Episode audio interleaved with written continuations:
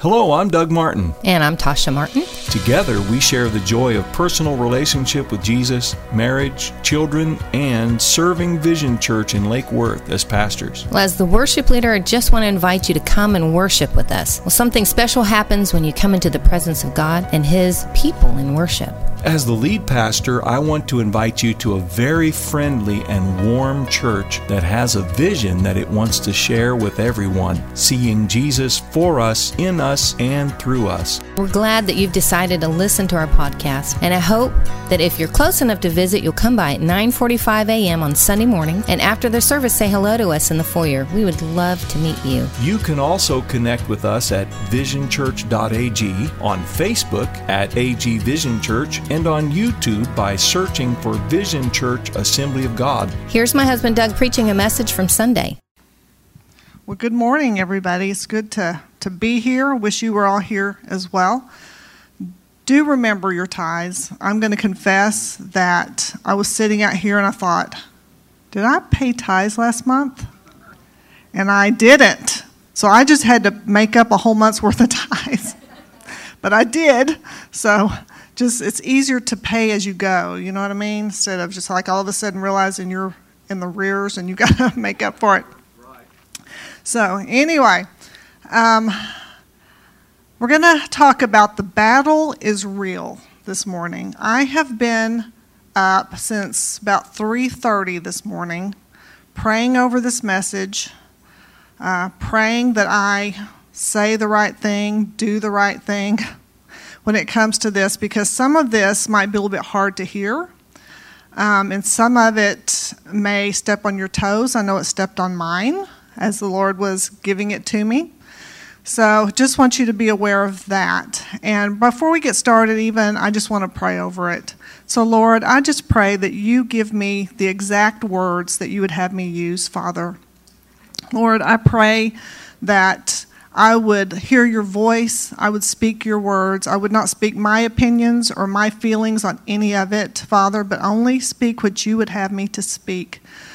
Lord, I know I've, I told you as I was praying during the night, this could blow up in a hot minute if I go my way. And I don't want to go my way. I never want to go my way. I always want to speak your word. So, Lord, I ask that you help me to do that today, and I ask it in Jesus' name. Amen. So the battle is real. In way of introduction, there was a great Welsh preacher, Dr. Martyn Lloyd-Jones, and he once said, There's no grosser or greater misrepresentation of the Christian message than that which depicts it as offering a life of ease with no battle or struggle at all. Sooner or later, every believer discovers that the Christian life is a battleground, not a playground. You know, sometimes people will tell you, oh, you just need Jesus and your life will just be wonderful forever and you won't have any problems. And that's just not true. But the great thing is you have somebody to walk through those battles with you and you're never alone. And you have that peace that passes understanding and all of those things that go along with being a believer of Christ. So it is a battleground. I believe and I feel like the Lord has told me that the pandemic has caused a division in the church. And what I mean by that is people are so divided on what's the right way to go vaccine, no vaccine, mask, no mask, all of that. And I think it's caused us to have some, some fighting. Uh, we, the church, cannot afford to fight a civil war because if we do, we will all lose. We just can't afford to do that. 2 Corinthians 10 2 through 3 says, We are human, but we don't wage war as humans do. We use God's mighty weapons, not worldly weapons, to knock down the strongholds of human reasoning and to destroy false arguments. Put on all of God's armor so that you will be able to stand firm against all strategies of the devil. And he has some strategies. For we are not fighting against flesh and blood enemies, but against evil rulers and authorities of the unseen world, against mighty powers in this dark world, and against evil spirits in the heavenly places. Therefore, put on every piece of God's armor, so you will be able to resist the enemy in the time of evil. Then, after the battle, you will be standing firm. stand your ground, putting on the belt of truth and the body armor of God's righteousness. For shoes, put on the peace that comes from the good news so that you'll be fully prepared. In addition to all of these, hold up the shield of faith to stop the fiery arrows of the devil. Put on salvation as your helmet and take the sword of the Spirit, which is the Word of God. Pray in the Spirit at all times and on every occasion. Stay alert and be persistent in your prayers for all believers everywhere. I want to talk about the offensive weapons that he's given us in this passage. Not, not all of it, but the, the two main ones that he's talking about here, and that is, first of all, the weapon of God's Word. God's Word is a weapon that we can use against the enemy. And we've got to make sure that we, we do that and we take that opportunity. Without God's Word, we don't even know what's in our arsenal. We don't know what we have, we don't know how to use it. You know, we see Jesus' example of how he used that arsenal and, and the Word of God against Satan. We see that in the Bible. We see how other people in the Bible uh, came against many battles and, and hardships and how they came through that. That's our example, and that's what we need to read. If we're not reading the Word, we don't know those things. At my job, we have this thing called Market Knowledge Base, and it's just a website that we have uh, put together to help new hires. When they come in, they will know how do I, you know, schedule a CT? Is there any kind of prep for that? You know, people need to fast or not fast, or do they, you know, need to come in early to drink contrast? And then also, are they going to be injected with contrast? And just all kinds of things that new people just don't know. You don't know stuff like that. So we have that, but the problem is people don't read it. So they inevitably schedule things incorrectly. And then it makes the patients mad, and then it makes the referring doctors mad because we didn't, you know, the patients are upset because they got there an hour early and didn't need to for their particular test. And if somebody had just read market knowledge base, they would know exactly what they need to do. Or they will schedule them at a center that's closed at that hour because they didn't read. I mean, it's got everything you need to know center hours, table limits. If somebody's, you know, a really heavy person, maybe you don't send them to one place, you send them to another place. I mean, everything you need to know, ins and outs of it, it's all there if people would just read it. And the Bible is the same way. It's got everything we need if we would just read it. And even more than that, if we would like memorize some of it, that would be great. And then we can speak that against the enemy. But you know, it's just as effective if you open up your Bible and speak it and read it. I mean, you can still claim it and read it, but you've got to know where to find it. You've got to be familiar with your instruction book, which is the Bible. We've got to be familiar with that. And then we have the weapon of prayer. We all need to be praying. We need to be deep in prayer. We need to be having, I find myself lately having conversations with God throughout the day, just all day long. I'm not just, you know, kneeling down and praying, but I could be driving and saying, Lord, you know, help me with this or help that man. And, you know, that's, I saw a man on the side of the road the other day. He said, Homeless lives matter. He had a sign up that said, Homeless lives matter. And, um, and I thought, you know what? And I told Brian yesterday, I saw a lady on the side of the road, and I thought, that is so heartbreaking to see people who don't have a home and have no place to go. And we can pray for those people. We can make a difference. We can maybe help them monetarily as well. But I know you've got to be careful with that. But you don't have to be careful with your prayers. You don't have to say, you know, you can say, Lord, help this person. God knows what they need. Prayer brings wisdom and knowledge of how to use the weapons in our arsenal. We can pray, and the Holy Spirit can direct us to do something, or He can direct us to say something or to pray a certain way when typically that might not be the way we would pray. So the Holy Spirit helps us with that. And then prayer brings reinforcements or help. How many of you want reinforcements if you're in trouble? Oh, yeah, we do. Prayer can stop the enemy, prayer can demolish his plans. Sometimes I like to think of it as, you know, we can say, God, just destroy his plans, and it's like a spiritual bomb goes off, and the enemy's plans are just all for naught. because God took care of that for us. And then another weapon we have is the weapon of unity. This is the weapon I think we're weak in right now. I'm not seeing unity in the body of Christ like we used to have unity. I'm seeing divisions, like I said, over masks and vaccinations and all of that. Now, hear me, I'm not saying that we can't disagree on these things. We can. We can disagree on things, but we still love each other. We still respect each other. You know, I see people put stuff on Facebook and uh, almost disparaging somebody who has a differing opinion. Almost like you're wrong and you're an idiot kind of stuff on there, you know? And that's so wrong. It makes me mad. It makes me upset. Some of it makes me hurt. And to be quite honest, some of it makes me want to smack them. because I think that is not what Jesus would have us to do.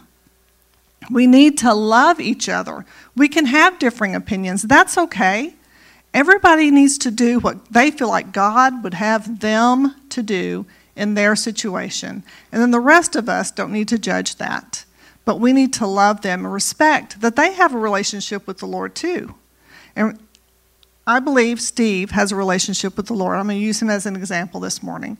So if Steve and I have a difference of opinion, which we typically don't, but if we were, I would say, well, you know what? I know Steve seeks the Lord. And I know that the Lord has told Steve what Steve needs to do for Steve. And I can't worry about that. Then I need to know that God's going to tell me what I need to do for Cindy. And so I've got to be obedient to what God tells me to do. And that's what we all have to do. And then love each other and uh, respect each other. 1 John 17 20 through 21 says, I am praying not only for these disciples, this is Jesus speaking here but also for all who will ever believe in me through their message. I pray that they will all be one, just as you and I are one. As you are in me, Father, and I am in you, and may they be in us, so that the world will believe you sent me. I have given them the glory you gave me, so they may be one as we are one. I am in them, and you are in me. May they experience such perfect unity that the world will know that you sent me and that you love them as much as you love me.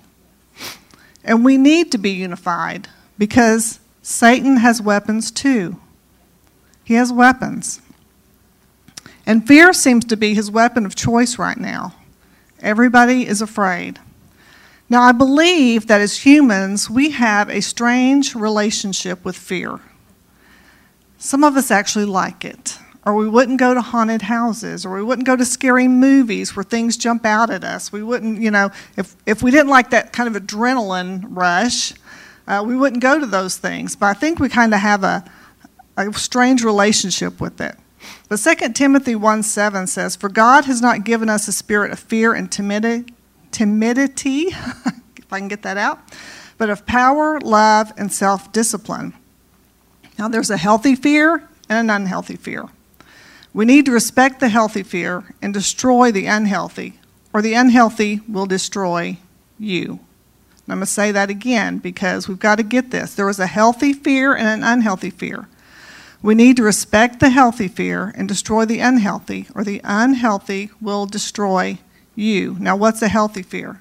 Teaching your children not to touch a hot stove, learning not to stand in the middle of train tracks when a train is coming, looking both ways before you cross the street. Those are all healthy things. But you know, being afraid of paper, being afraid of touching anything is unhealthy. I have a coworker. I go two different places at work. I work one place in the morning and then I work another place in the afternoon. So when I leave my office in the morning, I have a, an associate who says, Hey, can I use your office? Sure. So she'll come and use my office when I'm not there.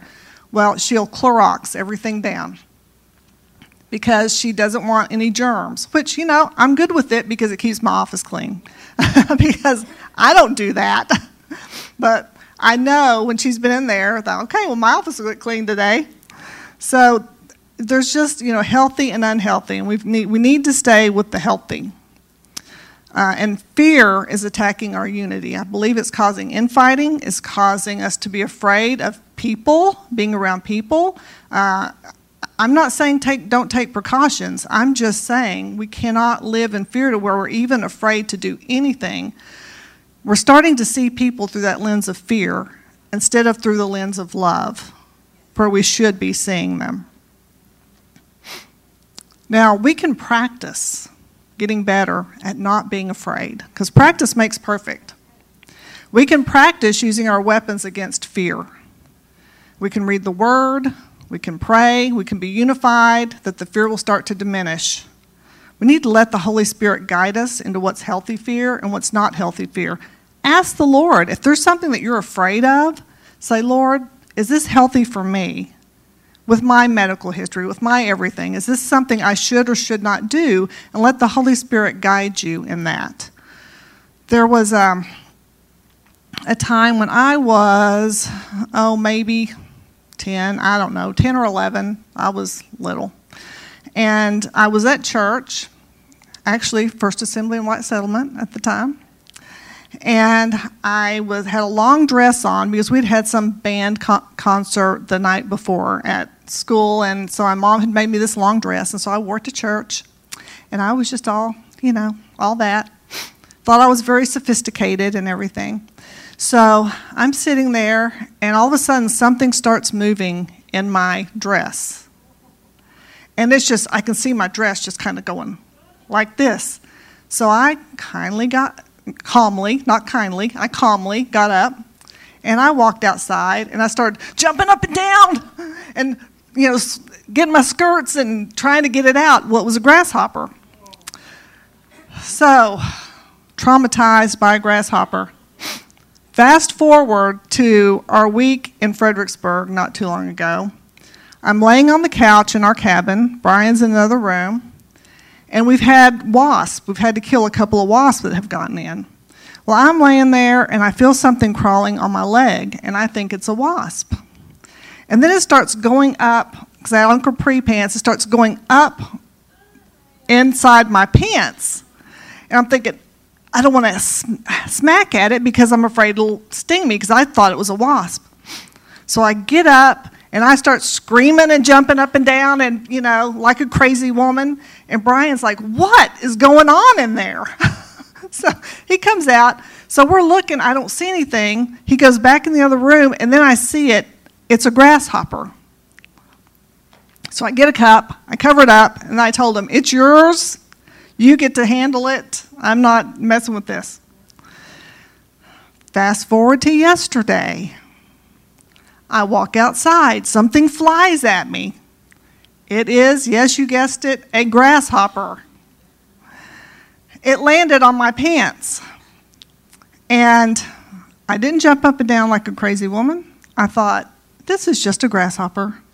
So I went to put my hand down to kind of just you know, shove it away. I guess it saw my hand coming because it went off. It jumped off. I was so proud of myself that I didn't act a fool in my front yard.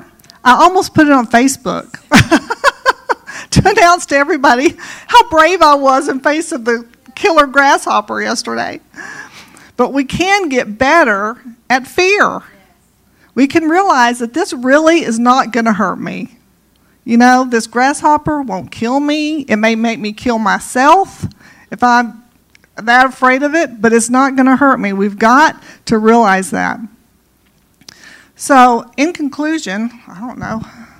Oh, we're going to get done early. Our weapons against fear are the weapon of the word, the weapon of prayer, and the weapon of unity. We need each other, and we can't afford to not have that fellowship. Now, I've got a picture up here. I'm hoping you guys can see this. This is a spider. Is it up there? Nope. I'm hoping you can get it up there. Anyway, it's a spider. Anybody ever heard of a zipper spider? The web is, first of all, it's a big spider. And its web is big, and it's got part of it looks like a zipper the way it makes it. And it's a really big web. So I have a coworker, she's got a little girl who's three.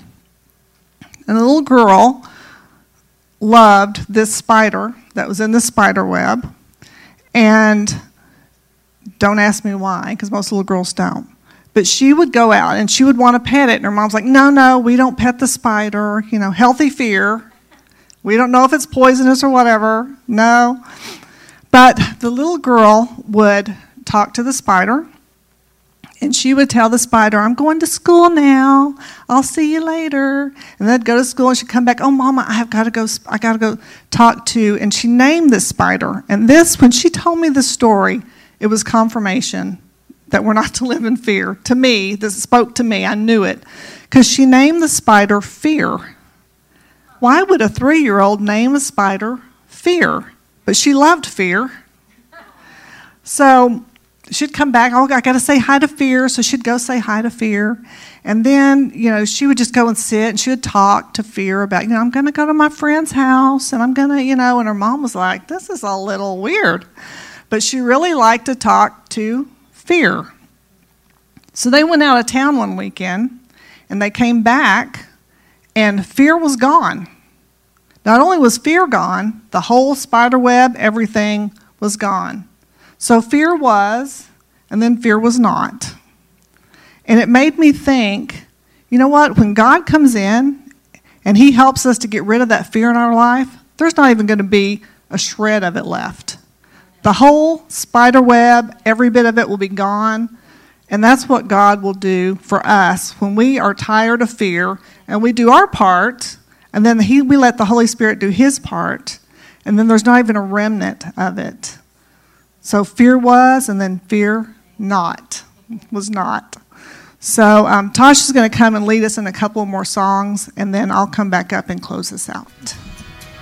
We hope that you've been touched by God's grace as you've listened to our podcast today. We'd love to hear your response via email, and the address is podcast at visionchurch.ag. Podcast at visionchurch.ag. And if you're in the area and don't have a church home, we'd love for you to come and visit us personally. We're located at 4024 Dakota Trail in Lake Worth, Texas. We together have a vision, seeing Jesus for us, in us, and through us.